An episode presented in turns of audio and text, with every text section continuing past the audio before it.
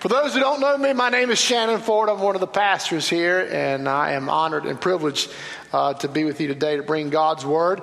Uh, our pastor got married yesterday, and a beautiful, in a, uh, a beautiful ceremony. I, I didn't see it because only family got to see it. But if you are Facebook savvy, I understand there are some pictures on Facebook uh, of their of their ceremony. So you can check that out. But we're just so happy for him and, and, and Susan.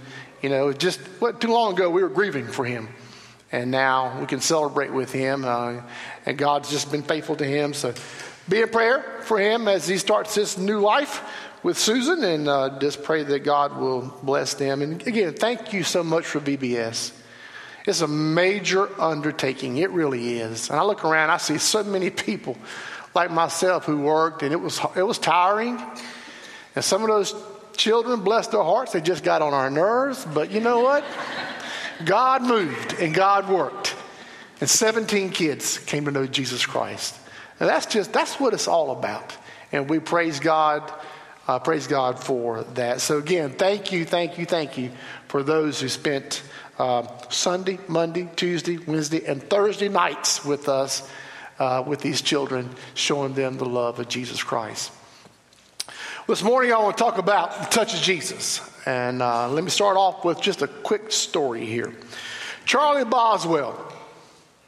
Charlie Boswell received an injury in World War II while he was rescuing his friend from a tank that was under fire.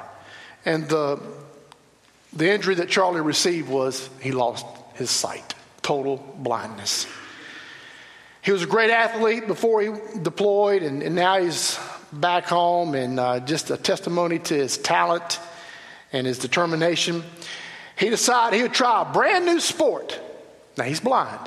He'd try a brand new sport when he returned back to the States, and that sport was golf. Now, if some of you watched me play golf, you may think that I am blind, but he was totally blind when he played uh, golf and got to be very well, very good at it. His determination uh, and deep love for the game helped him to become the national blind uh, golf champion for 13 years in a row. So, accomplished golfer, blind. Anyway, uh, one of his heroes while he was playing was Ben Hogan, and he's an old timer, but he was the Tiger Woods of his day. He was really, really good. And Charlie got a chance to meet Ben Hogan, and that was one of the highlights of his life. And as he was talking to, to Ben Hogan, he said, You know what, Mr. Hogan? If I had one wish in this world, that wish would be I wish I could play a round of golf with you. And of course, Ben Hogan, being the gentleman that he was, he says, That, that, would, be, that would be my honor to be a part of, of a round of golf with you. I would love to do that considering what you have done and your accomplishments and your skills. I would really like to play with you. And then Charlie responded, Mr. Hogan, would you like to play a round of golf for some money? And Ben Hogan stepped back and this guy's blind. And Ben Hogan's probably the greatest golfer in the world at the time. So Ben Hogan replied, uh, so I, I, can't play you for, for money. Uh, that wouldn't be fair. I mean, really. Uh, let's just go play and have fun. Well, Charlie didn't stop. Come on, Mr. Hogan. How about $1,000 a hole? Again, Ben Hogan said, I, I can't take advantage of you by paying you $1,000 for a hole and you're blind. I, I'm not, I'm not going to do that. Well, Charlie responded, Mr. Hogan, are you just scared to play me for money? Well, Ben Hogan by this time hadn't had enough and the competitive juices were flowing. So Ben, ben Hogan replied, Mr. Boswell, I'll play you $1,000 a hole. You name the place and the time, and I'll be there. And Charlie said, We'll play at my home course at 10 o'clock at night. Took y'all a while to get that. You know, as I think about that story, I don't know how much of it's true. It could all be true. It may not be. Uh, it's just what I found, and I thought it was a great story. But as I think about that golf story, I'm reminded of this world that we live in. You know, we got people playing life like they're blind. Don't know where they're going, don't know what they're doing. Makes no sense whatsoever. And I want to talk to you this morning about spiritual blindness. And, you know, we, we're living in some crazy times. And I think nobody would disagree with me on that. We are living in some unbelievable times, troubling times, dark times with what I see going on in this country and what I see going on in this world. And, and this spiritual blindness that I want to talk about today, it's just, it's just spreading throughout our nation and world at an alarming high rate, fast rate. People, including church attenders, are just blind to the spiritual realities and the, and the spiritual truths of the Christian faith.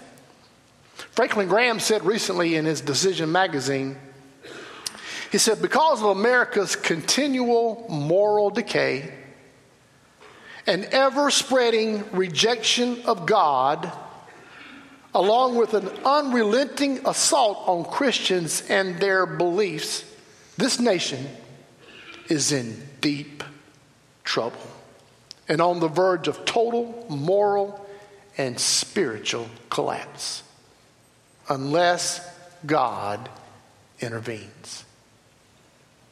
And that's what I want to talk about this morning. This country, this country is in desperate need of Jesus Christ.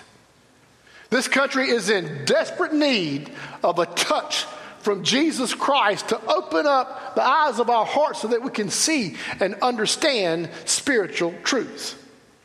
I love what J. Oswald Sanders said, and I don't know if I got this right. All right, there we go. It says, Eyes that look are common, eyes that see are rare. And what a picture of this country today. We got a lot of eyes looking at the wrong place, looking at the wrong things, living their lives on the lies that they see.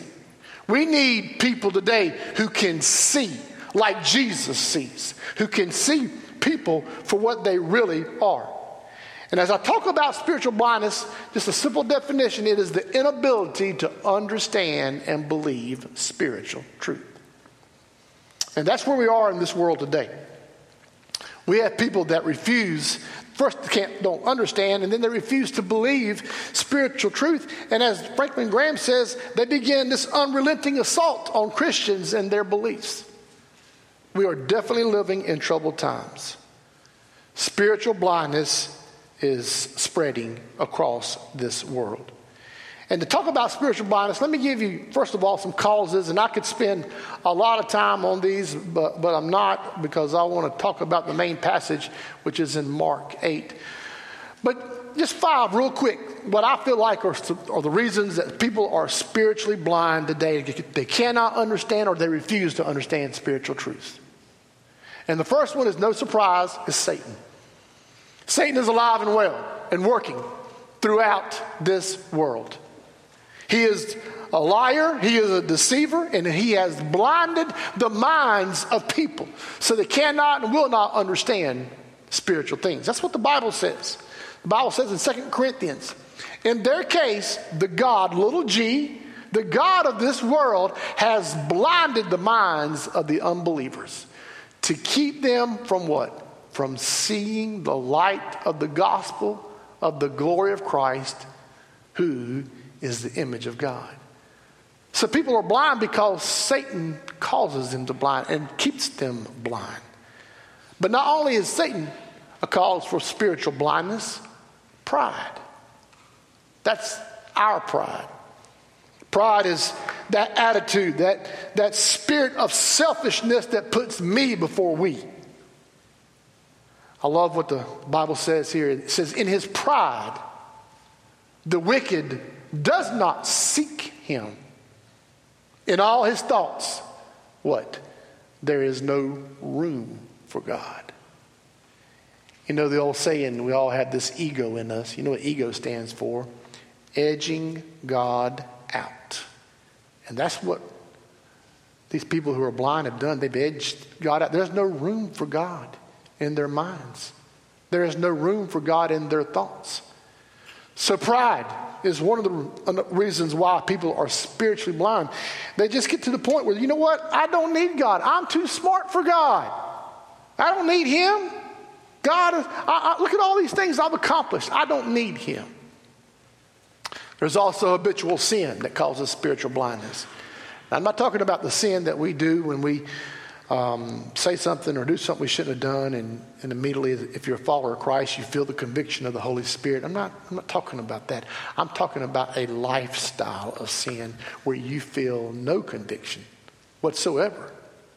I'm talking about the person that may come, that may come to church on Sunday, but live completely different, a sinful lifestyle throughout the week. The Bible says that for the mind is set for the mind that is set on the flesh is hostile to God, for it does not submit to God's law. Indeed, it can not. Another reason for spiritual blindness that's rampant in our world today is preoccupation with worldly matters. we have too many people who are just in love with the ways of this world and the things of this world. All, they all they want to do is just have all these things, nice things, do all these wonderful things, trips. Their lives were so busy, they have no time for the things of God. The Bible says no one, no one can serve two masters. For either he will hate the one or love the other, or he will be devoted to the one and despise the other. You cannot serve God and money. So people are spiritually blind. Why? Because their eyes are on the world. Their hearts is all about the world and not God. And then last, as we look at these five quick reasons for spiritual blindness, is what I call spiritual ignorance. I'm talking about a, a complete lack of knowledge about God. And if you don't think that's description of America, just talk to some people, and you'll find out they are biblically illiterate, don't understand anything. And the Bible says Ephesians, they are darkened in their understanding, alienated from the life of God because of the ignorance that is in them due to their hardness of heart. So, spiritual blindness is everywhere. And giving you reasons on why that is the case. Well, the reason I want to talk about spiritual blindness because today we're going to look at a miracle in Mark chapter 8, a miracle that God performs where he heals a man who is physically blind. And I hope that we can make those comparisons to physically blindness and spiritual blindness and realize that the only way a person can see truth when he's spiritually blind, or the only way a person can see with his eyes when he's physically blind, is to be touched by Jesus. That's the only hope that we have. And so this disciple, I mean, this passage in Mark 8, if you turn there, and I have it in your notes, uh, Mark 8, 22 through 26. Let me give you a little context real quick. I don't have time to really um, talk much about this, but when you read this story of Jesus, healing a blind man, you will find and see that it is perhaps the most bizarre and strangest miracle that Jesus ever performed. And we're going to talk about that when we look at it here in a second. It's only found in Mark chapter 8. And when you read this, understand he has just finished a conversation with his disciples. And so now he's providing them an object lesson through this miracle to help the disciples, which I sometimes call the duh disciples because they just don't get it. They don't see Jesus for who he really is. They don't have a total understanding of who Jesus is. And so, what he does, he performs this miracle as an object lesson for his disciples. But there are some incredible spiritual truths in this miracle that we can apply to our lives. So, follow along as I read there, Mark chapter 8 verse 22 through 26. And they came to Bethsaida. And some people brought to him a blind man and begged him to touch him. And he took the blind man by the hand and led him out of the village. And when he had spit on his eyes and laid his hands on him, he asked him, Do you see anything? He looked up and said, I see people, but they look like trees walking. Then Jesus laid his hands on his eyes again, and he opened his eyes, and his sight was restored, and he saw everything clearly. And he, being Jesus, sent him home to his home, saying, Do not even enter the village. So let's go back and talk about this strange, bizarre miracle. The only time in the Bible where Jesus spits on someone's face. Now, when I was growing up, you spit on someone's face, you better expect a fight. That's what was going to happen. You know? Just a very strange and bizarre way that Jesus used to heal this man. But let's talk a little bit about that.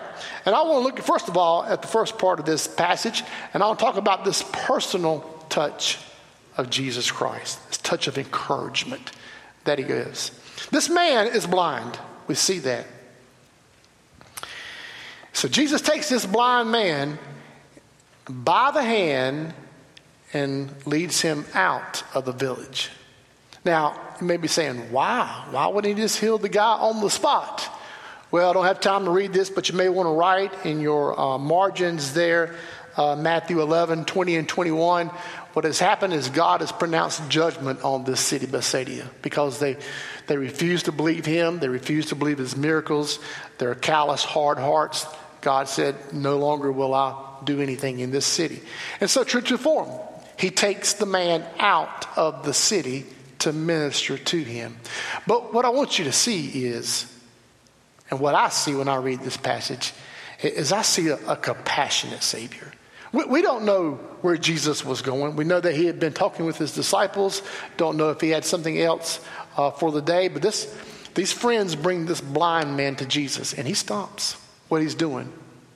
And he sees this man physically blind. And he has compassion on him.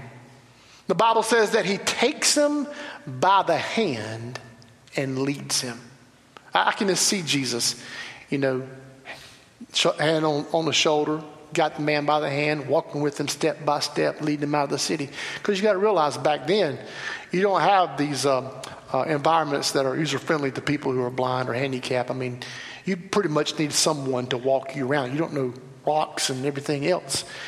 And so I just see this picture of Jesus walking and leading this man step by step out of the city. As I think about that, I ask myself a question Shannon, are you willing to be led by Jesus anywhere he takes you? Let me ask you that question. Are you willing to let Jesus take you anywhere he wants to take you? I'm not talking about like to Africa. I'm talking about across your street to that neighbor who doesn't know Christ. Are you willing to let Jesus lead you anywhere he wants you to go? Or, or do you say, I'll lead, I'll let you lead Jesus to a certain point, and then we're going to stop? Because that's, now, now you're starting to get out of my comfort zone. And I see that all the time. I see people who will talk about church, but they won't talk about Jesus. Are you willing to let Jesus lead your life and lead you wherever he wants to take you? This man had no choice. He's blind. He doesn't know what Jesus is doing. Jesus, in his compassion, with a compassionate heart, puts his hands around him, takes him by the hand, and leads him. And I also see a very caring Savior. Again, we, we don't know what Jesus had on his agenda that day, but you know what? A person in need came to him and he stopped everything he stopped everything he was doing and put all his focus on this blind man. He was patient with him. He took him personally out to minister to him. You need to understand this Jesus is never, ever too busy for you. Now, I wish we could say the same was true about us, but it's not. Oftentimes, we're very busy. We're too busy for Jesus. We don't have time to go to church. We don't have time to read God's word. We don't have time to do these things that God wants us to do because we're busy. Jesus, now we're talking about the one who holds the universe together. He is never, ever too busy for you. He's a compassionate, caring Savior. And so what we see is this unbelievable touch of encouragement that Jesus offers this man. But, but before I move on, uh, let, me, let me also t- touch on one other thing. Don't forget that this man came to Jesus through his friends. His friends brought him to Jesus, and the Bible says, go back, look at the first verse. The Bible says they begged Jesus to touch him. Begged. Let me ask you a question who are you bringing to Jesus? You know, we talked every night to our VBS kids, and we say, hey, come back tomorrow night and bring a friend. And guess what? They did. Now I'm going to ask you, mom and dad and grandparents, what friends are you bringing to church? You got lost neighbors, you got lost coworkers, you got lost friends. Who are you bringing to Jesus? And not only who are you bringing Jesus, let me ask you another question. Who are you begging and pleading to God for Him to touch somebody? That loved one that you have, that spouse or that parent or that child or that friend who doesn't know Jesus Christ, are you begging and pleading that He will touch him or her? And if you're not, shame on you. You can't tell me that every person you know is saved. I just can't buy that. There are people that you love and care for who do not know Jesus Christ, and if they die today, they'll spend eternity in hell. The only chance for them is for Jesus Christ to touch and change their lives. So I encourage you beg, plead, get on your hands and knees, cry out to God that He will touch him or He will touch her. So, just an incredible picture of Jesus stopping what He's doing focusing on the blind man, compassionately and care, in a caring way, leading him out so he can minister to him. And then we get to what I call the peculiar touch of encouragement. This is the strange part of the miracle. And one of the things that makes this miracle um, so strange and bizarre is the only miracle not only the only miracle that Jesus spits in someone's face, it's the only miracle that Jesus heals someone in stages. It's also the only miracle that Jesus asked the person, Are you healed? So it's a very different miracle. But again, understand, he's got his disciples, he's providing an object lesson, and we'll see uh, that more clearly as we look at it. But it's it's, it's just a strange and bizarre way that Jesus heals this man. And as I think about that, I'm reminded you know what? You can't put Jesus in a box. He's not going to work in every situation like you think he ought to work. He's God and he can do what he wants to do. And sometimes he doesn't work the way we think he should work. He doesn't ask for your advice and says, What should I do? He's God in flesh, and he can do what he wants to do. And, and as I think about that, I, I just think about, you know what? This room is full of people. Many of you are followers of Christ. And many of you have an incredible, powerful, sweet testimony of how Jesus Christ saved you and changed you. But the truth is, there's a lot of different ways that Christ saved people in this room. Christ didn't use the same method every time, he changed. And so you see this with this man. This, this man, uh, blind, and Christ could have easily spoke the word. Christ could have just thought about healing him, but he didn't. He healed him in this very, very strange way. He spit on the blind man's eyes and he put his hands on his eyes two separate times. Now, I don't know why Jesus did that. Again, He's trying to show these disciples. Because as we read the passage, we see that when Jesus touches him the first time, the man has some sight. Very blurry, very cloudy, and he sees people that look like trees walking. So we obviously understand this man has not always been blind. He knows what trees are. But he can't see clearly at all. I mean, to say a people look like they look like trees walking around, that shows you just how cloudy and how cloudy and blurry his vision was. And again, he's trying to show his disciples. That, that's you guys. You, you think you know me, but you don't. You have a very cloudy and blurry vision of who I am. Because just recently in the passage before, they're complaining about, hey, where are we going to get food to eat? Jesus just fed 4,000 with loaves and fishes, and now they're by themselves they have no food, and they're wondering, where, where are we going to get food from? I mean, come on, guys. They just don't get it. So, as we look at this progression that Jesus used to heal this man, I, I will also look at the pro- progression of the man uh, that this miracle was performed on. And I want you to first see that this man was blind. He was confined with no sight. He could not see. He was totally dependent on other people leading him and taking him to where he needed to go. He was imprisoned because he could not see. And wow, as I thought about that, wow, what a picture of a lost person that person who does not know Jesus Christ, you know what? They're confined, they are imprisoned by their sin. And the only hope for them, the only hope for them is for Jesus Christ to touch them. Confined with no sight, confined with sin, you're totally helpless and hopeless unless Jesus touches you.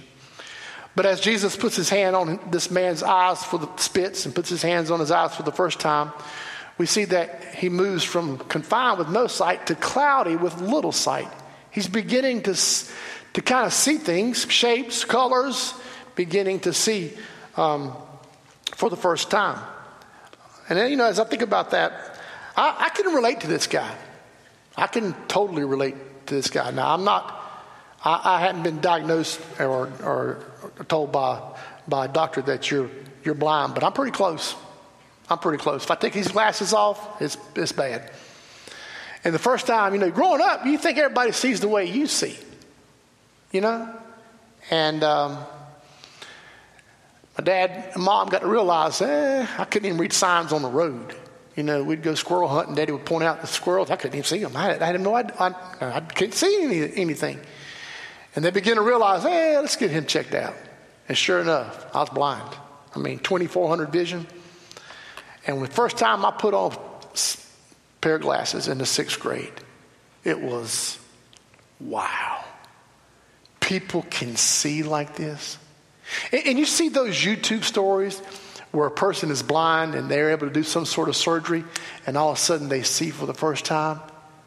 This guy's been blind, we don't know for how long but he's blind. And Christ has touched him, and now his sight is becoming clear, clear and clear from no sight to, to little sight.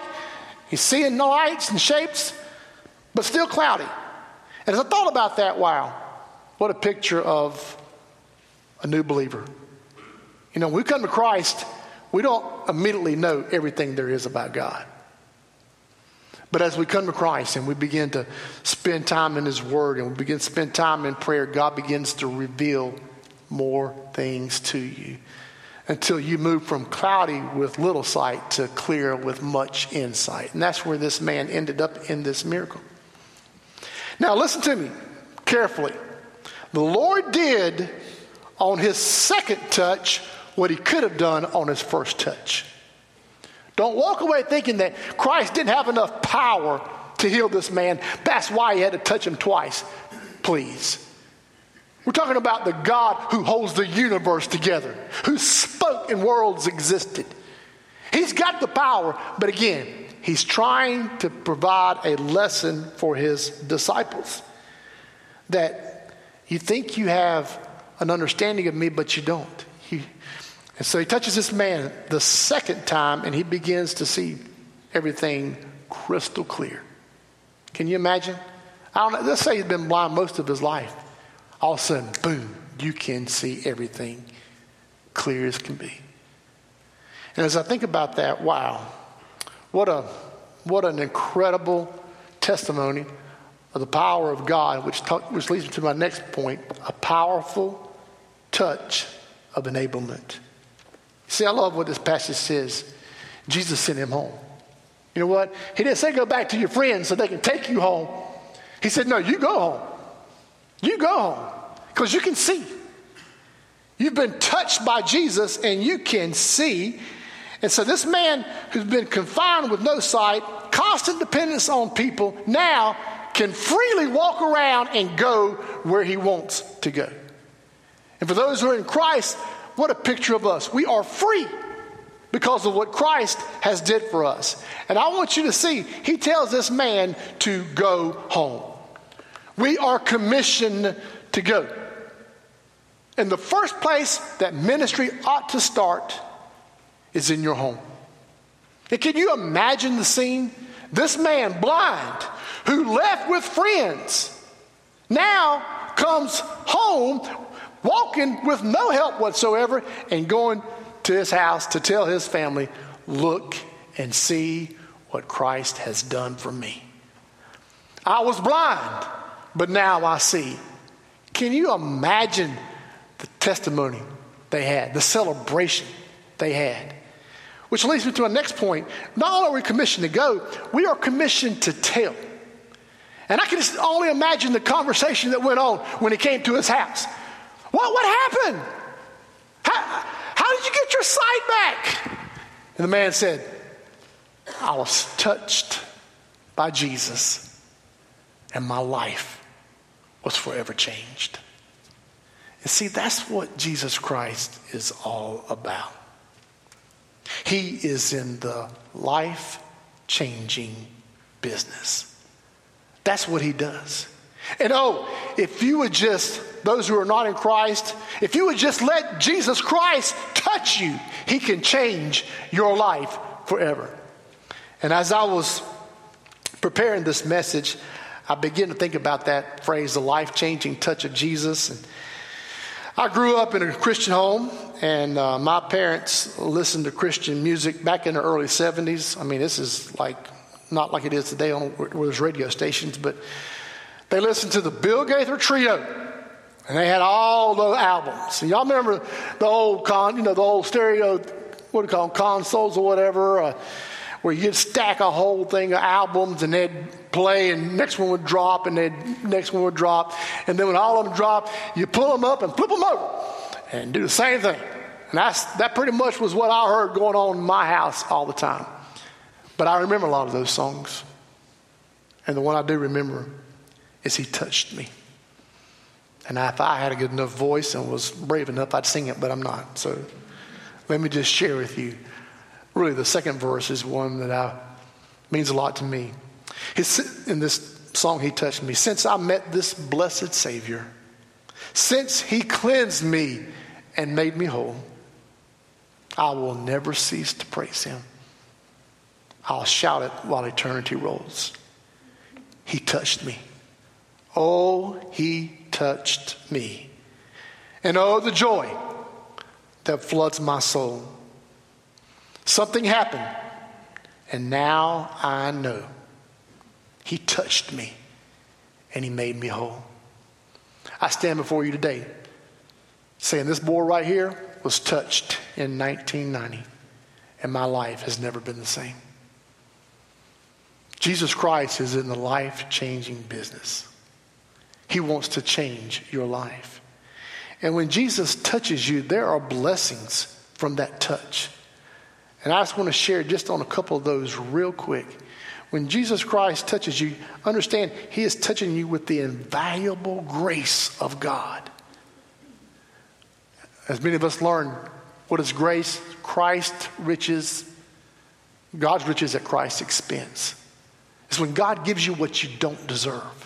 What you deserve, what I deserve, is death and hell. But because of God's grace, His amazing grace, He loved us enough to die for us to give us life, eternity, if we'll just believe Him. That's what the Bible says. For by grace, For by grace you have been saved through your faith.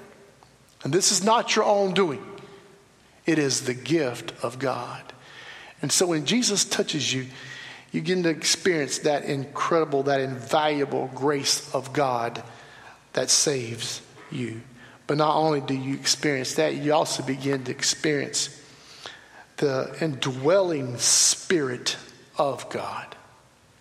The Holy Spirit takes residence in you. When you are saved, the Bible says you are sealed and baptized with the Holy Spirit, and the Holy Spirit now lives in your body as a temple. And what's so amazing about that is by having the Holy Spirit in us, look at what Paul says in 1 Corinthians. Now we have received not the spirit of the world, but the capital S spirit who is from God. That what? That we might understand the things freely given us by God.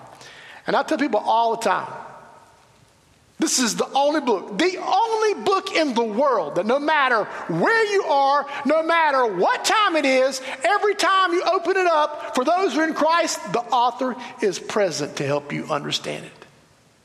Is that not amazing? The Holy Spirit illuminates your mind and illuminates your words so that you can understand the words of Christ. It's God's manual for us, and He is there to personally teach us that. God forgive us for how many times we just toss this Bible to the side. How little we take of our busy schedule to spend time reading God's Word. Again, we don't have time for God. We're too busy. He's not too busy for you. And when you give your life to Christ, when you've been touched by Jesus, you, you receive that Holy Spirit that indwells your body and allows you, as the Bible says there, to understand the things freely given us by God. But not only do you have that uh, invaluable grace, that indwelling spirit, you also have the imparted righteousness of God. And I stand amazed still to this day of this truth. The Bible says that for our sake, our sake, my sake, your sake, for our sake, he made him, Jesus, to what? To be sin, who knew no sin, so that in him we might become the righteousness of God. You see, Jesus loves us, God loves us so much, but he had to do something about our sin. And that's what he did on Calvary. He poured out our sin and his wrath on Jesus Christ, the innocent one, who knew no sin and became sin for us and died on the cross, buried and raised again. And the Bible says, so that in him we might become the righteousness of God. So, for those of you out there sitting in those chairs, for you that are in Christ, the Bible says you are righteous. Now, listen, I know what's inside of me. You know what's inside of you. But let me tell you something. Because of what Christ did on the cross, his blood now covers you. The perfect, the precious blood of Jesus covers you, and you are as righteous right now as you'll ever be. Not because of what you've done, because of what he did. I don't know about you, that makes, makes me want to shout. I know what's inside of me.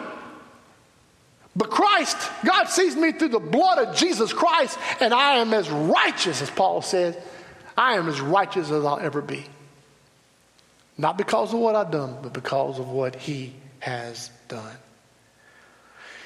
You know, and I'm to move on here. I could, well, I could go, I could go a long time on this, but I know y'all don't want to hear me preaching for three hours. So Let's try to wrap this thing up. Because I think there are some incredible, practical, very pragmatic lessons that we find uh, in this passage. I, I called them the enlightenment lessons. I'll leave you with five uh, to take out of here because, you know, you need to come to church, but you need to leave different. You need to leave thinking about something, convicted about something, encouraged by something. So I have these five enlightenment lessons, and number one, friends can move us closer to or further from God. We tell our kids all the time hey, choose your friends wisely, they'll influence you. Guess what, mom and dad and grandparents? The same is true for you. Fortunately for this blind man, he had friends that brought him closer to Jesus. Just in the quietness of your heart, do a quick inventory of your friends. Now, hear me. I'm not saying you shouldn't have lost friends. I think you should. And I think you ought to uh, approach, that, approach that relationship with the sole purpose of trying to see that person come to know Jesus Christ. But there are some friends that you may have. You know what? They're not taking me closer to God, they're moving me further from God. Be careful. Be careful. And on the flip side, you become that friend to your friends that you can bring them closer to Jesus. Know, that ought to be the goal of every conversation, every time you spend time with someone is, hey, I want to leave, when I leave this talking or leave this um, time with them, I, I want that person to be closer to Jesus than he was when I first started. So friends can move us closer to or further from God. Second thing is, what we expect God to do is not always what he does. We saw that in this picture, in this passage. Who, who would have ever imagined Jesus Christ spitting on the eyes of someone? He doesn't work according to our thoughts. So don't expect Jesus to do what you think he ought to do, because he does not. But rest assured that what he does will be precisely what we need. And I can stand up here today and give you testimony of that, how God has moved my, in my life in a way I didn't think was, uh, was the way God should move. But it was exactly what I needed. So don't get, don't get discouraged if God's not answering your prayers the way you think He ought to answer them. He doesn't always do what we expect Him to do. But He always gives us what we need. And thirdly, we don't get better. We don't get spiritually better at the same rate or in the same way. No one sees all of God's truth at once. And I want to tell you that in, in, in an encouraging way. I see people sometimes and they're new in their faith and they're getting frustrated because they don't understand things, they don't learn, don't uh, can't explain things. Listen, don't don't get, don't get discouraged. You just keep praying. You keep spending time in God's Word. He will begin to bring you along and reveal more of Himself. And just understand, some people, some people grow faster than others, and don't get up, upset about that. But no one sees all God's truth at one time. Listen, I have been faithfully studying God's Word, faithfully, diligently, been to seminary for over 25 years, and I can stand here right now and tell you, I, I think I'm just on the tip of the iceberg. There's so much I don't understand, so much more for me to learn and grow. That's what's so amazing about this. When you give your life to Christ, that's instant. Spiritual growth and maturity takes time. Also, a test of how well you understand the things of God is in the answer of how you see people.